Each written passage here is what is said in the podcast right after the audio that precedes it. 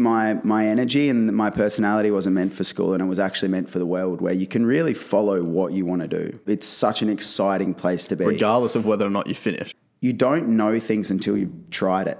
You don't know if things are going to work until you put it into practice or, or till you execute on it.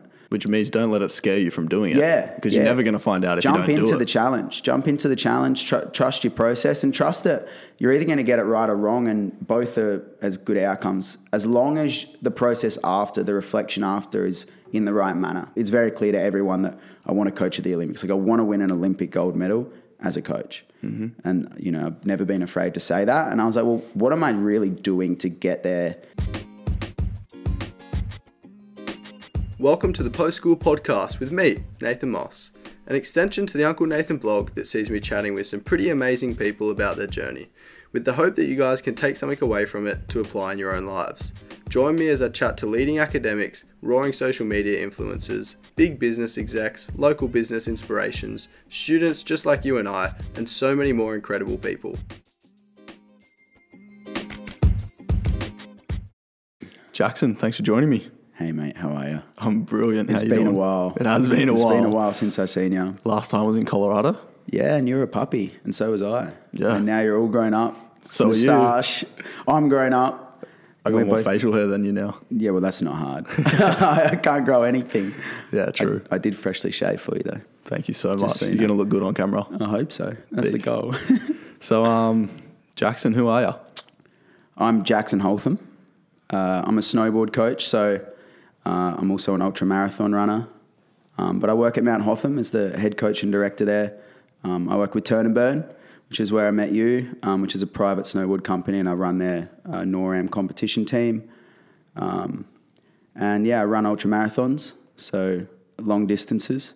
And I'm also a performance coach, so I work with people outside of snowboarding um, in lots of different fields. But I was a nightmare of a kid, and now I'm sort of in a in a place where I can um, work with kids and give back a little bit. And it's been an interesting sort of. I left school in 2013, Yeah, right. so an interesting sort of however many years that is. Was that eight? Yeah, eight years. Um, but yeah, that, that's what I do. Snowboarding's my main thing.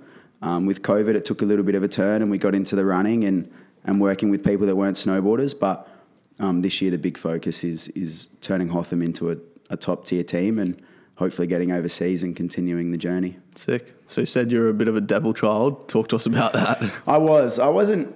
how do I how do I put this delicately? I was a nightmare. Um, I, got, I got in a lot of trouble as a kid. I got expelled from school in 2013, so second term year 11, which I didn't actually expect to happen. I was in a lot of trouble in and out. Um, I had okay grades in a lot of classes because I had really good energy and I'm su- like I was super smart, but um, I just didn't really enjoy the uh, private school system that I was in Why'd you get expelled? it was more of a build up of things than any one any one particular story. The the thing that was like really the cherry on top was I blew up at a teacher and called her some not so satisfactory things, which wasn't cool. Like Yeah. I definitely didn't know how to deal with confrontation or when things were going um, south in my life, but I, I was a problem. I was getting in trouble for graffitiing and I was drinking when I was young and partying and didn't respect anyone or anything. Um, and that that sort of time where I got kicked out of school, I had to really have some honest reflection. I think it was the when you go out into the real world after that. When I was in the school environment and I was cool and I thought I was the man and everyone liked me and I was drinking and my Instagram looked sick at that time. Doesn't anymore. Sorry, was I? But um, you know, in your school environment, you think you're the man Yeah. and you think like I'm just going to go out into the world and kill it. And you go out into the world. And I remember I, I worked at um, this outdoor store for about four months out of school, um, and I went in there thinking I was just the coolest kid on the planet, and I was and uh, like they couldn't have made me feel any less than that. Yeah. You go into your work environment and you've just come out of school and you think like I'm the man. I'm so cool. Everyone knows me, and then you go out into the real world, and adults are just like, "Hey, mate, can you like pick up that box and move it over there, and like not talk while you're doing it?" 100%. and you've got no choice. Yeah, I so it was that. a big learning curve, nice. a big learning curve. But I was I was a problem child, but um, I worked with some good programs. Um, Yeah, I was going to ask, how did it turn around?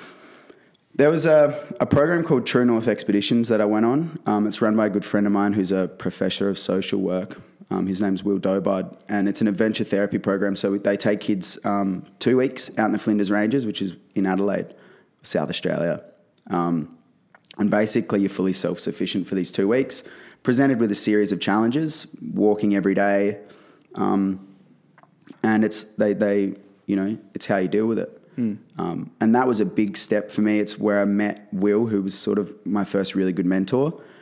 And I think I realized at that point that maybe I could channel my energy the right way.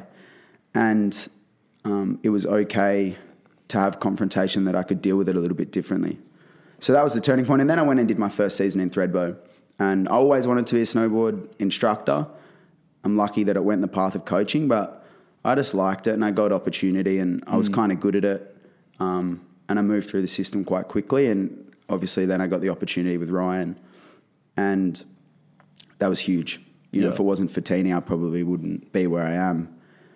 And being able to work with young teenagers and really build them is like is what I love doing. So How'd that opportunity with Teeny come about? it's interesting because this is probably a really good one for for people that are listening because my first uh, winter with Teeny, so his first Colorado camp, we would he was trying to get it off the ground, and I was good friends with Oscar, who was one of the coaches there, and uh, they needed someone to sort of come and be like the house mum, but I'm I'm not a mum. I would be the house dad. So uh, I had a girlfriend at the time, Becky, um, who was awesome. So her and I went out and worked for Teeny pretty much for not a whole lot Yeah. just so I could get over there. It was pretty much like free work for the opportunity. Still got paid, but nowhere near what, what it's like now. Um, so massive shout out to Becky. She sacrificed a lot for me to be able to go over there, and um, and that's the important thing. Was I thought much that it was the opportunity was far greater than the pay. Yeah. So the opportunity to be over there, foot in the door, be around Ryan, build something with Ryan, and you know, you look where it is now.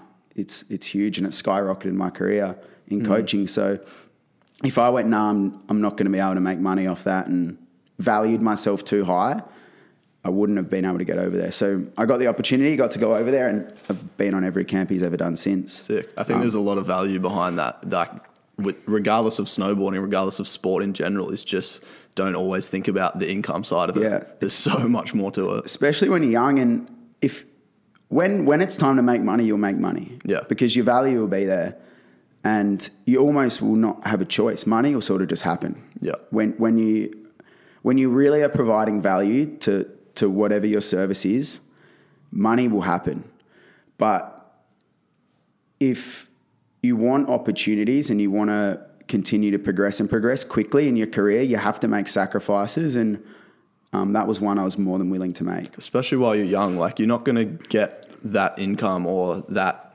ideal dream opportunity just handed to you. You've got to work for that. You've got to work, and you've got to be willing to to take a little bit of shit. And like, it was a no brainer to me. And a lot of people were like, "Oh, what you're going to go over and you know, you and Becky aren't going to make heaps of money." And I was like, "Well, it doesn't really matter. We're going like to a place we've never been, in a brand new, really cool job, first camp.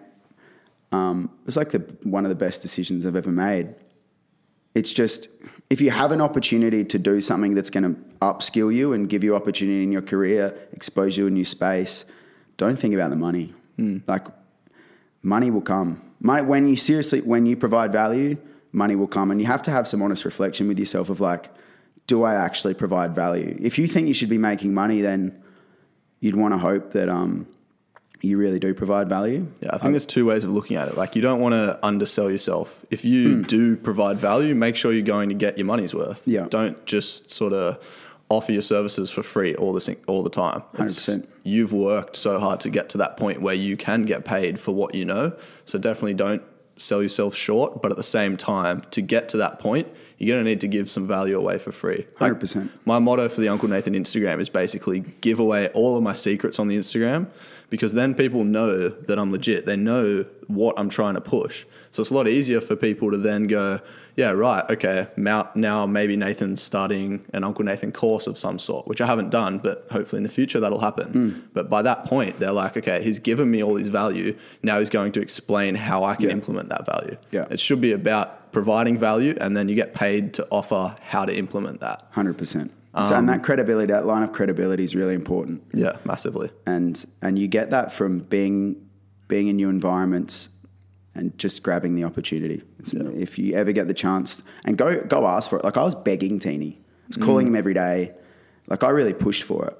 It wasn't like um, it was. He was like, "Yeah, just come." Like I had to really beg him and push for it, and and work really hard and try to do a really good job before we even left the ground. Yeah, that's awesome though. And and everything came from that from that job. That's pretty sick. Yeah. So if you ever get the chance to work in a cool space or be in uh, a new project in a, in a something you're passionate about, go do it. I think the other thing with that is, and it's probably not the best advice to give, but the way that I try and live my life is if that opportunity does appear in front of you, say yes first and figure it out later. Hundred percent. St- Like something like that where you know it's going to pay off in the long term, say yes, get it done, figure out how you're going to do it.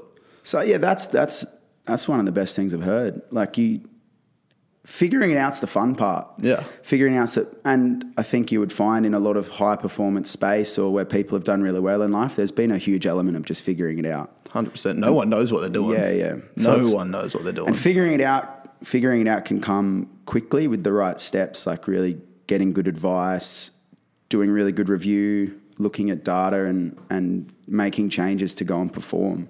Mm. But figuring it out's the best thing. Yeah, I think you got to understand going into something like that that you are going to make mistakes. There's going to be times where you're like, maybe this wasn't for me. But 100%. the important part is to look back and go, okay, I have made this mistake. How am I not going to make that same mistake next time? Yeah. And I think that's something you don't really understand coming out of school because in an exam, let's say you get five questions wrong out of 10 multi choice, like you don't really have that opportunity to go back and redo it. You kind of just got to live with the fact you've made those mistakes. So I think it's a learning curve after school to understand that it's okay to fail. It's Yep. good to fail It is. as long as you're reflecting on that and learning from it for the next time. Yeah. And if you're if you're failing, it means you're in an environment that's challenging you, and that that's really important. Yeah, get out of your comfort zone. Hundred percent. So, um, what happened then? COVID, how did it put a damper on everything? Oh, COVID. COVID's been great, but COVID's also not been great. So we were over in Colorado having a really, really successful like NORAM tour. Um, went over to Canada. We, we, we're based in Colorado, so we went to Canada, uh, did our tour through there, had a few races. When we left for Canada, like COVID wasn't even a thing, wasn't even spoken about. No one was wearing masks through the airport. When we came back, it was like, well, this is getting a little bit intense. There were sort of talks, and then when we got back from Denver, Teeny was like, "Yeah, everyone home tomorrow." Wow. It's like really was that quick. really quick. So everyone left the next day, and I stayed and like tidied up a few things, and then back to Adelaide. Two weeks of quarantine. Um, Did you have to pay for that? Nah, Sick. no, that was when you could quarantine at home. Yeah, nice. So I was like, wow. And then the reality set in that maybe snowboarding is not going to happen for a little while. Yeah. So I didn't I didn't do a winter in 2020. How'd that feel for you? Someone who's snowboarding made up Yeah. 90% of your life. I was frustrated. I was frustrated because we really had a rhythm and we were moving in the right direction. We had a lot of really good things going on, and it was like it was just starting to get there. You know, all that free work and um, was starting to come together, and and I was really getting to the places I wanted to go. But I was lucky. I sort of found running and fitness and cycling, and it was good to be home. Like I haven't been home since I was seventeen. So back in Wow. Adelaide back in Adelaide for you know a year and a half or however long it was, and there were some real positives. But in terms of like pure career, I was frustrated. I was frustrated because um, wasn't going to make the same money, wasn't going to be able to do the same thing, and I had to really think clearly about what I was going to do in this time, so that when we went back to snowboarding, um, we were going to nail it. Yeah. I, was, I just had a random thought. Do you think the fact that you were forced to leave school before you finished sort of prepared you to get ready to then say, okay, I can't snowboard. What else am I going to do? Yeah. That Yeah. just that just hit me randomly. getting getting kicked out of school was the best and the worst thing. Uh, I think it was the best for someone like me because I had a really supportive family and and mum worked really hard to make sure that I stayed on track. But maybe maybe my my energy and my personality wasn't meant for school and it was actually meant for the world where you can really follow what you want to do like Yeah. we have so you have so much when you leave school you have so much opportunity to do it's such an exciting place to be regardless of whether or not you finish. yeah like at the second you don't have to go to the same place every day i like to think of it as like um, a bucket so like if you have um, like yellow water in a bucket but you want blue water in the bucket you have to get rid of some yellow water to, to put the blue in you know what i mean like if if your life's full but you want it to change how's it ever going to change if some things don't come out of that Yeah, I love that. so, you know, there has to be space. And I think when I left school, there was an unbelievable amount of space. There's 24 hours a day of space Yeah. to do whatever I want. And, you know, going to the snow and traveling. And it was, yeah, the best and the worst thing, but the best for me. I'm not saying everyone should leave school. you know, stay, like, in hindsight, I wish I'd stayed and finished year 12 and I missed out on a lot of things. But in my life, my path, it really worked for me. Yeah, basically, if you have the opportunity to stay, stay. But 100%. it's not it's not going to end your life if you don't, don't finish school. There's there's so much. The world is such an exciting place. Like, As long as you've got the right mentality, though. Yep. I think if you leave school with the idea of the world's against me, everyone hates me, you're never going to get a leg up. No. Because the whole point is you make your own life. Like this didn't just happen to you. You Yeah. worked your ass off to I did. create this for yourself. I did, yeah. So running, how'd you get into it during COVID? So two weeks out of quarantine, I had my two weeks quarantine, came out of it. I usually go back to CrossFit, but all the gyms were closed because of lockdown. I was like, I need to stay fit. I'm getting a bit porky. so I started running. Like, and I wasn't, I was really against, not against running. I didn't like it. I didn't enjoy it. I'd probably run a 5K at most um, at CrossFit. Went out, did this run, and I was just hammered. Like, I was brutalized, and I sort of frothed it, and I just got a little bit hooked. And then I started running, and I was like, "Well, I run five today. I'll try to run it quicker tomorrow, and then I'll run ten. And I slowly built on it, built on it, built on it, and then I was just like all in. Because when I was running, I was processing a lot of stuff and doing a lot of thinking, and um, I liked the way it made me feel. There's there's an element of truth that comes with running that's really important, and you know, people get it in all aspects of their life, but for me, it was in running because there's nowhere to hide. You mm. can't you can't lie in running. When you're running, how quick you run is how quick you run. How far you run is how far you run. The time it took is how long it took, and the the effort was the effort. There's you can't fake it. Yeah. Like it's it is what it is, and what comes up when you're running is all truth. Mm. Like it's this Elaborate sort- on that. Yeah Elaborate on it. like it's like a meditative process in a way, but almost a forceful meditative process because you start to think about things, and even if you like try block it out with music, it'll come back. Hmm. I don't know why, or maybe that just happens for me. But say I was having a bad relationship with someone, it'd come up, and you'd start to work through it. And, and you'd work through it, work through it, and maybe come to an answer, and you'd almost come back from the run like enlightened. Yeah. Like, oh, well, I could have dealt with mum a little bit better today. Hmm. Or, you know, maybe I shouldn't have said that. Or I'm really nailing life at the moment. And um, I got hooked on that process. And so I started running further and further and further and running 100K weeks and um, just got hook, hooked on that. Hooked on that feeling of the, the complete truth of it. And then hooked on like what I actually had to embrace and that, that it was making me face things that maybe I wasn't facing in life. Yeah. It's super raw. Like, Yeah. It, it hurts mentally, it hurts Yeah. physically, it hurts in the sense of physical pain. Yeah. Like to the point where, like, I'm exactly like you. I hate running, but I do it because I know I get to the end and I'm like, I feel good.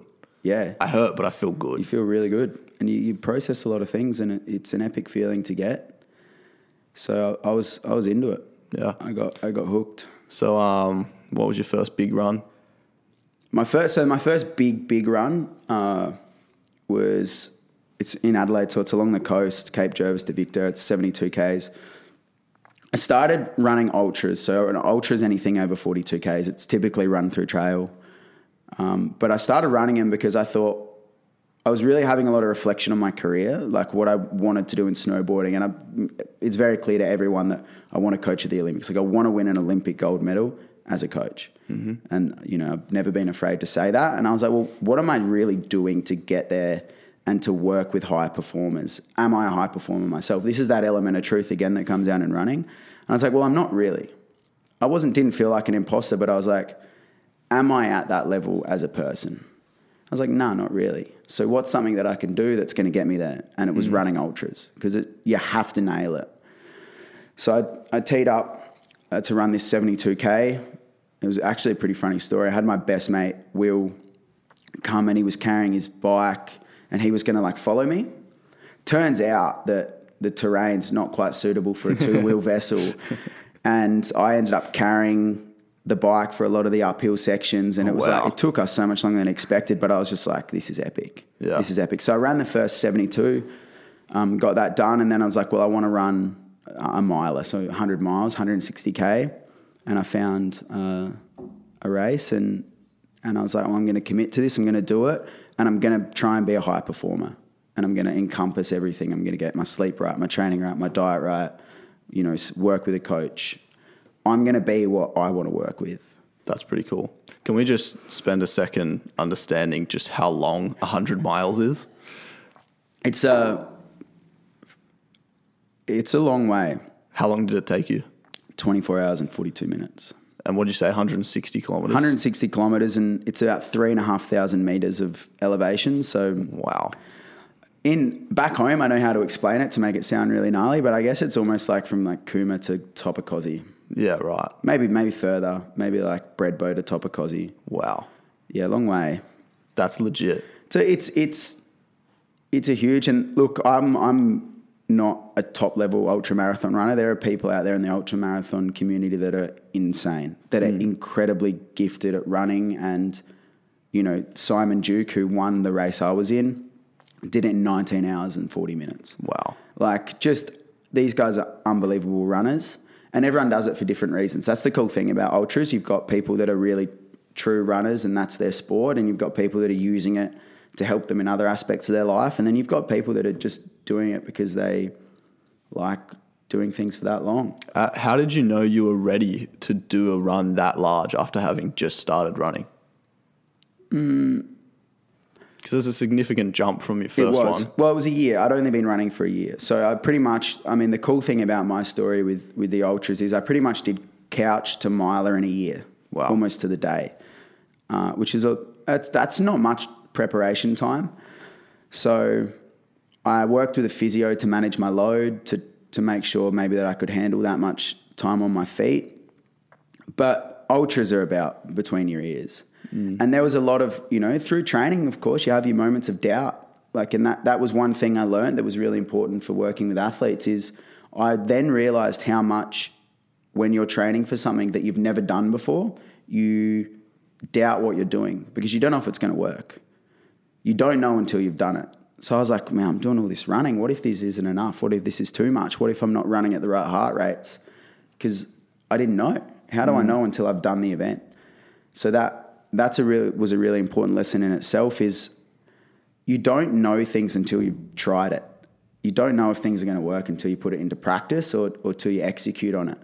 So Which means don't let it scare you from doing it. Yeah, Because yeah. you're never going to find out if jump you don't do it. Jump into the challenge. Jump into the challenge. Tr- trust your process and trust that you're either going to get it right or wrong, and both are as good outcomes as long as the process after, the reflection after, is in the right manner. yeah. You know, it's What it- does that manner look like? you need to have really honest reflection about in athletic endeavor for sure about what what you felt like physically and mentally um, what what you truly went through. I could have come out of the ultra and been like oh it was super easy and you know i nailed it and i got it done. Uh, but i would have been lying. I came out and i was like you know i broke down at this kilometer and i really wrote it down. And you have to be honest about what you physically felt what you mentally felt. Be honest about where you got it wrong, like where my ego got in the way, uh, all these things, and like truly reflect on that process, and then take that into all other aspects of your life. It's the it starts with with a goal, and then it's like preparation, and then you have to embrace the challenge and and really commit to the challenge and do it, and then you have to review it and adapt, and then you can perform. Yeah, it's like this long process. I have this four step process: compete, review, adapt, and perform. That's how it goes. I like that. And that's for everything. Like everything in your life. Competing isn't just about going out and playing sport. It's competing to be better at what you do. Yeah. Drive your car better, make your bed better. Like constantly compete to do things well, constantly review it in an honest, like truthful manner, and then make the change and adapt, and, and performance will come. Give us an example of how, say, someone's not an athlete. How do you bring those four values into everyday life, say, with university or some sort of study or working? Hey everyone, sorry to interrupt. I promise this will just take a couple seconds. I just wanted to say this podcast was made to benefit as many young people as possible. It would mean the world to me if you could leave a rating and a review to share the word among others just like yourself. Also, don't forget to follow Uncle Nathan on Instagram at Uncle Nathan Co. and DM us if you have any questions or simply just want to have a chat. Now, back to the episode. Say something like university. Um, we're in kind of an, um, how can I say this delicately? We're in a little bit of an excuse driven society where it's quite easy to, to make, uh, to create a narrative around what you're doing that's maybe not so truthful. So if you're at university and you're struggling with the study and you're just coasting through and you you know you you're doing whatever, you you have to be honest about what you're actually doing. You have to be honest. So if you're not studying properly, if you're choosing to go out drinking, if you're if you're doing it but you don't love it, all these things, that's like you need to be honest about that. Mm. And and when you go to university, you should be going you should be going to university to push it to push the limits. You should be going there because you're passionate about the topic. And if it's a topic that you're not that interested in you should be finding areas in that topic that are going to help you get to where you want to go. And i think a lot of people go into the university with no clear goal at the end. Yeah. No clear goal of uh, what they actually want from their time at university what they what they want to learn and where they want it to take them, and they just coast through. And just to clarify, graduating is not a clear goal. It's not a clear goal, no. A, a clear goal is a much bigger picture than that. Mm. And that's what we're not taught in school. Oh, 100%. We're, yeah. not, we're not taught this process of uh, create clear goals and work backwards and work out what gets you there. So if you're at university or studying or you're working or you've just come out of school, competing is about to compete, you first must have a goal. So you need to set some clear things of what you want to do. And, you know, that should be short term, medium term, and long term, like with anything. And people get really overwhelmed by this process, but just write some shit down. It doesn't have to be, it doesn't mean that that's what your life's going to look like. Mm. But you have to have a little bit of something to, to guide you. We used to do it at the start of every camp. Yep. Goal sheet. Massive. And it doesn't, like, people get overwhelmed by this thing of goals. Like, oh, if I write it down, it has to happen. Mm. It's like, no, write, write it down so that there's something there you know, what am I going to do next week? By next week, I want to have my room rearranged. That's what allows you to reflect because yeah. you have something to look at and go, I go, did it or I didn't. I did it or I didn't. Why did it work? Why didn't it? So, so when I say compete, and you know, we're talking about university students, young adults, it's like, what what are you doing to try and make your life better? To to get it to a point where you're really proud of? Because pride's everything. Like, what are you doing to compete to to show that you're uh, taking on the fruits of life, like because it's it's amazing out there. Yeah, it's amazing out there if you let it be.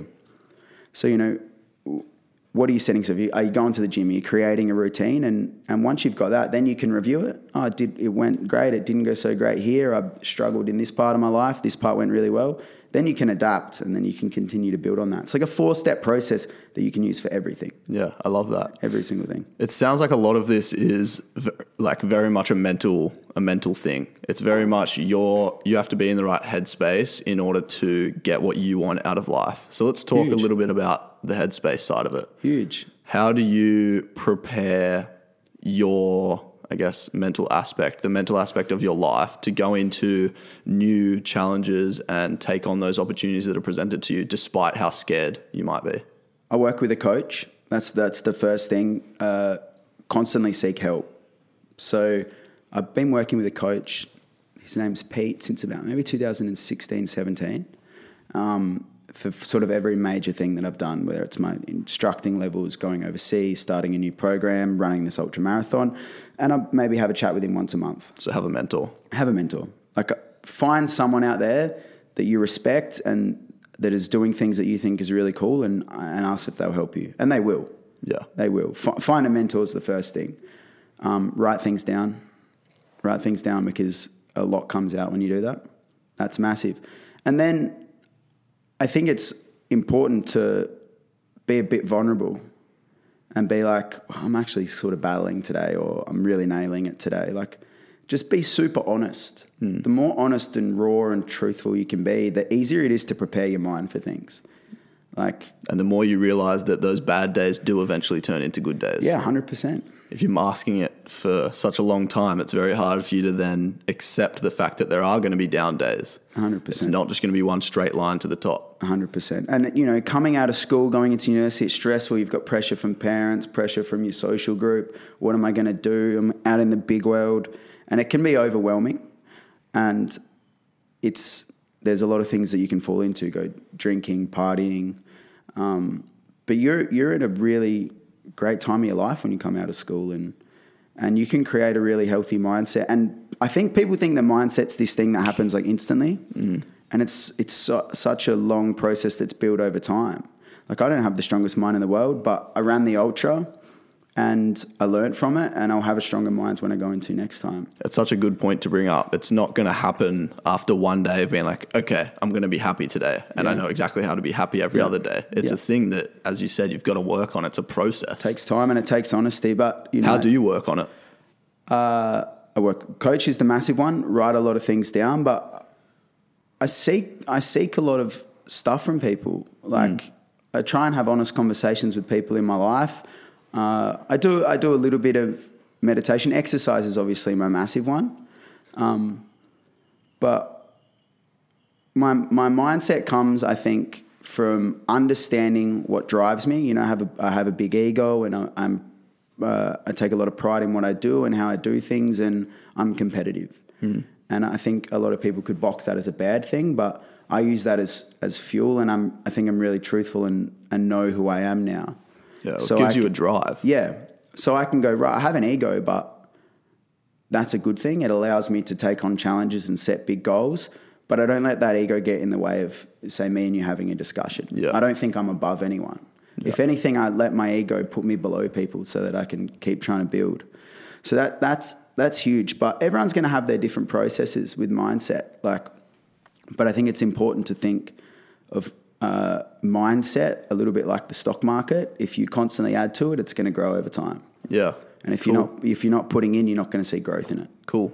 Because you and I, we spoke a bit in Yeah. Colorado about investing and all that. Yeah. Um, you're pretty heavy on the investing front, aren't you? Yeah, well, I think it's important. I think Why? I think b- uh, because money allows you time, it gives you freedom, um, and it you have to respect it, and it's an important thing to respect in the world.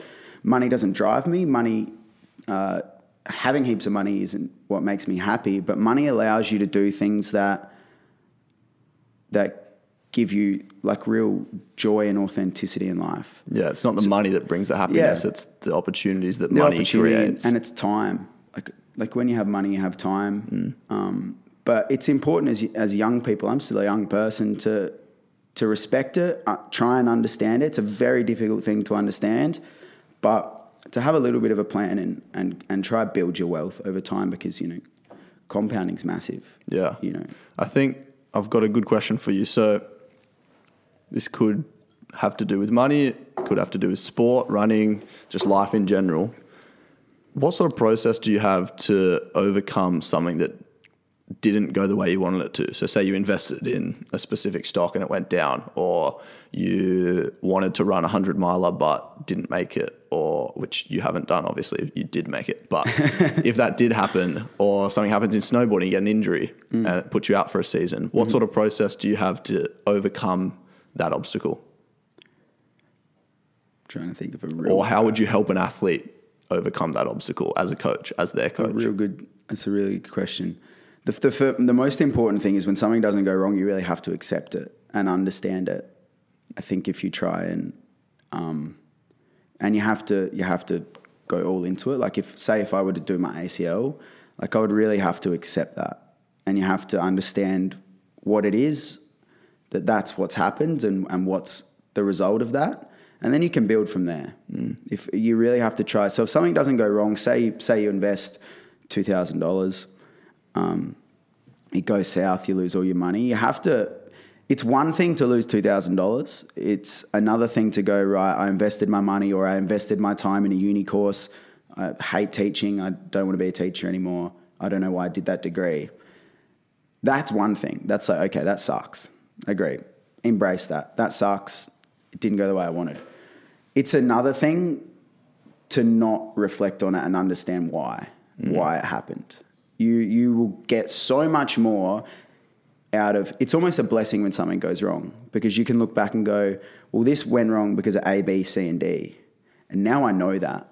So now when I go into this next opportunity, which is twice as big, I know how to stop A, B, C, and D from happening. And I think you'll find that maybe this this challenge will go a little bit better. So if something doesn't go your way, you have to reflect on why it happened. Mm. You know, so for an athlete, if say they lost a race, well, why did we lose the race? Was our training good enough? Did we have a good enough off season? Did we do the work? Did I do the work as a coach? Did we rock up with the right mindset on the day? And if we didn't, okay, now we know. Now we know how to make it's that compete, review, review's the massive part, and then we adapt. So if it doesn't go your way, you have to fully understand why Yeah. seek, dive into it.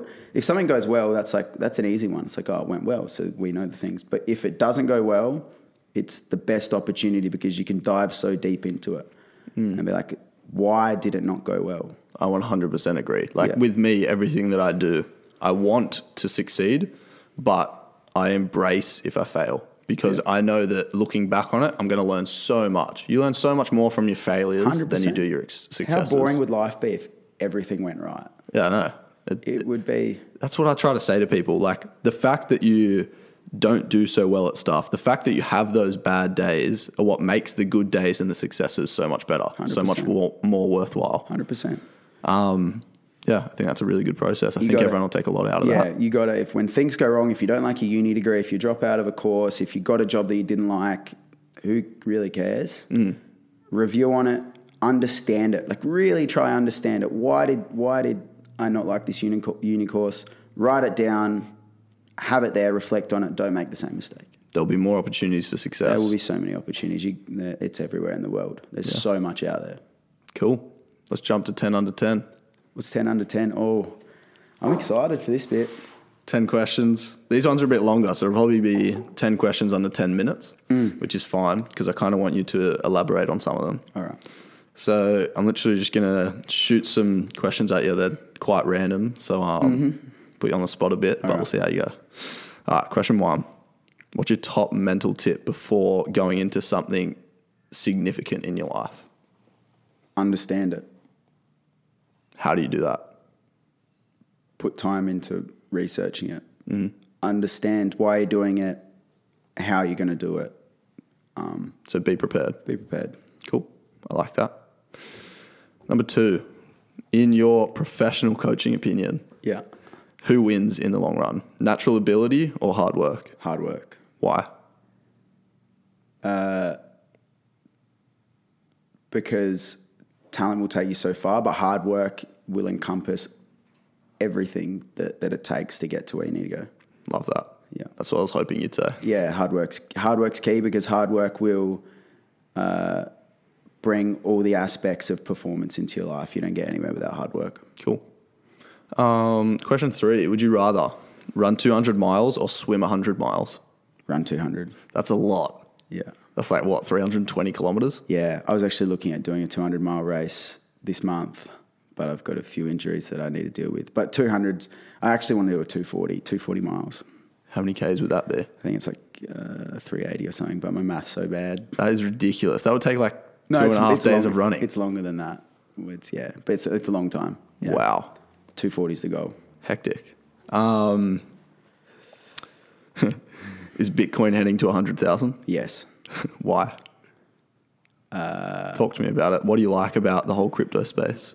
I, I, I look, cryptocurrency's a crazy space. It's moving so fast. It's super difficult to understand, and I by no means don't understand it. But when I don't understand something, I like to look to the people who really understand something, and enough people with expert knowledge that manage huge amounts of money uh, are using Bitcoin as a store of value. And I think I think it's it is a very prominent uh, investment Cool. I'm not, eh, you know, altcoins, uh, even Ethereum, you know, that's still, I think, a, a quite a risky space, but I think Bitcoin is pretty safe and sound. Cool.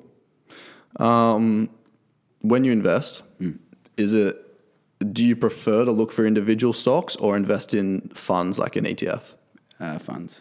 Cool. ETF. I don't. I don't understand.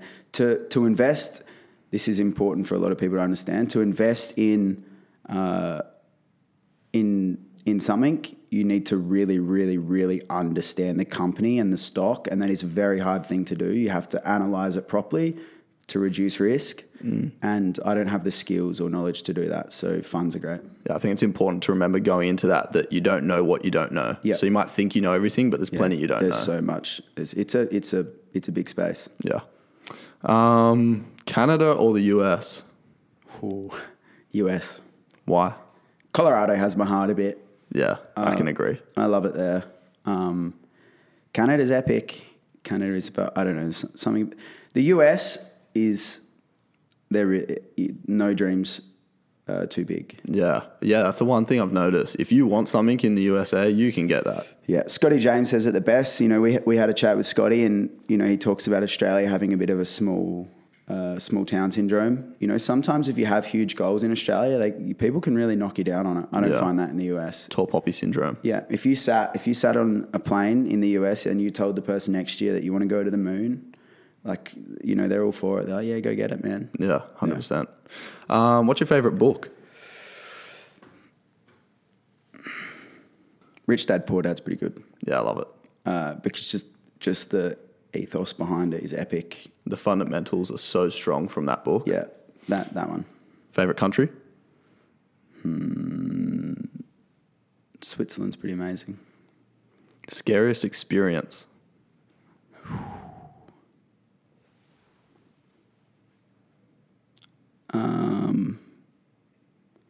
Scariest experience. What what what do you mean by scary? Just a time in your life where you're like, I don't know what's going to happen tomorrow. That's hard. That's hard.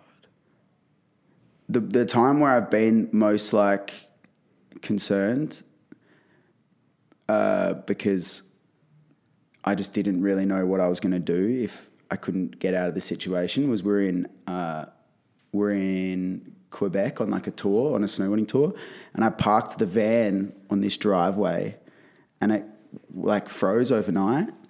And so we got up to like go to practice and comp day, and I got up and like couldn't get the van up Oh, this wow. driveway, and I was just like, I've just ruined these kids' entire race. Yeah, right. And I that's the one time I remember having like really I was like really like I've stuffed up here and I'm scared and I can't get out of it. Otherwise I've had some crazy turbulence. That was pretty scary. yeah. Um, question 10. Last question I'm Oh, going to ask went you. quick. It did. Who inspires you? Lots of people. That's a terrible answer. Lots of people. Uh Chumpy was a massive one. Yeah. Chumpy inspired me because when he walked into a room, it was next level. Never seen someone captivate people like that. When when you're in the presence of someone who's truly like Legendary status. epic.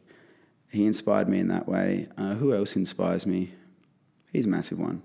You know, I've my family, like I've got my my older brothers and stuff. But I think in the term of someone that I've been around, and I only knew Chumpy for maybe a year before he passed, but I remember just like sitting and watching this guy and being like, man, I'd do anything to be. Yeah. That's Yeah. pretty incredible. Yeah. And Teeny, I get it. Teeny's been massive for me. Yeah. Nice.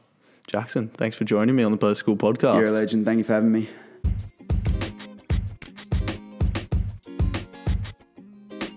And that's a wrap. Cheers for tuning into the Post School Podcast. I've been your host, Nathan Moss. If you want to read any of the show notes from today's episode or simply check out the Uncle Nathan community, be sure to head over to unclenathan.com or follow us on Instagram at Uncle Nathan Co. Thanks for listening and catch you next time.